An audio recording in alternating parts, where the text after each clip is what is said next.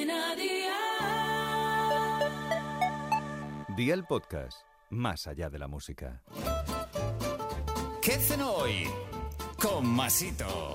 Hola familia, hoy Aldi y yo os traemos esta cena que ya sabéis que podéis llenar el carro con lo mejor y con unos precios así de Aldi. Este osobuco os aseguro que es una receta fabulosa con la que sorprenderéis a todos. Con muy poco trabajo os luciréis y quedaréis de maravilla. Así que vea por la libreta y toma nota de los ingredientes que te doy la receta. Dos trozos de osobuco de ternera, un buquet compuesto por dos ramas de tomillo, dos de romero y una hojita de laurel, aceite de oliva virgen extra, sal, pimienta, una zanahoria, una cebolla, 300 mililitros de caldo de ternera, otros 300 de sidra natural asturiana, 50 mililitros de vinagre de sidra, 10 gramos de mantequilla en pomada y 40 gramos de miel. ¿Empezamos con la preparación? Pues venga, ¡al lío!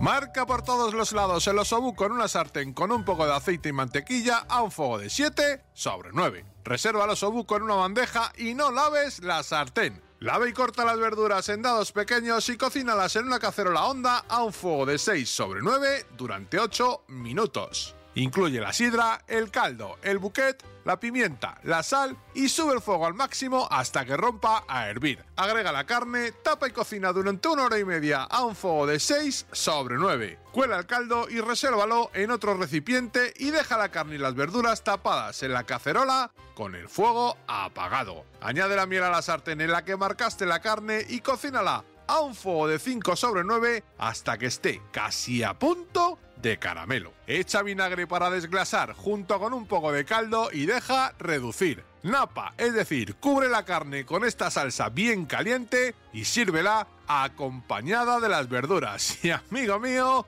ya tienes la cena lista. Así de fácil, así de Aldi. Consejito del día, el osobuco. Para mí, la mejor guarnición, sin duda alguna, es o un buen puré de patata o un buen arroz blanco. Los deberes para el lunes te los dejo por aquí. Dos filetes de salmón fresco, dos cucharadas de miel, una cucharada de mostaza de Dijon, sal y pimienta, una taza de arroz blanco y dos tazas de brócoli fresco.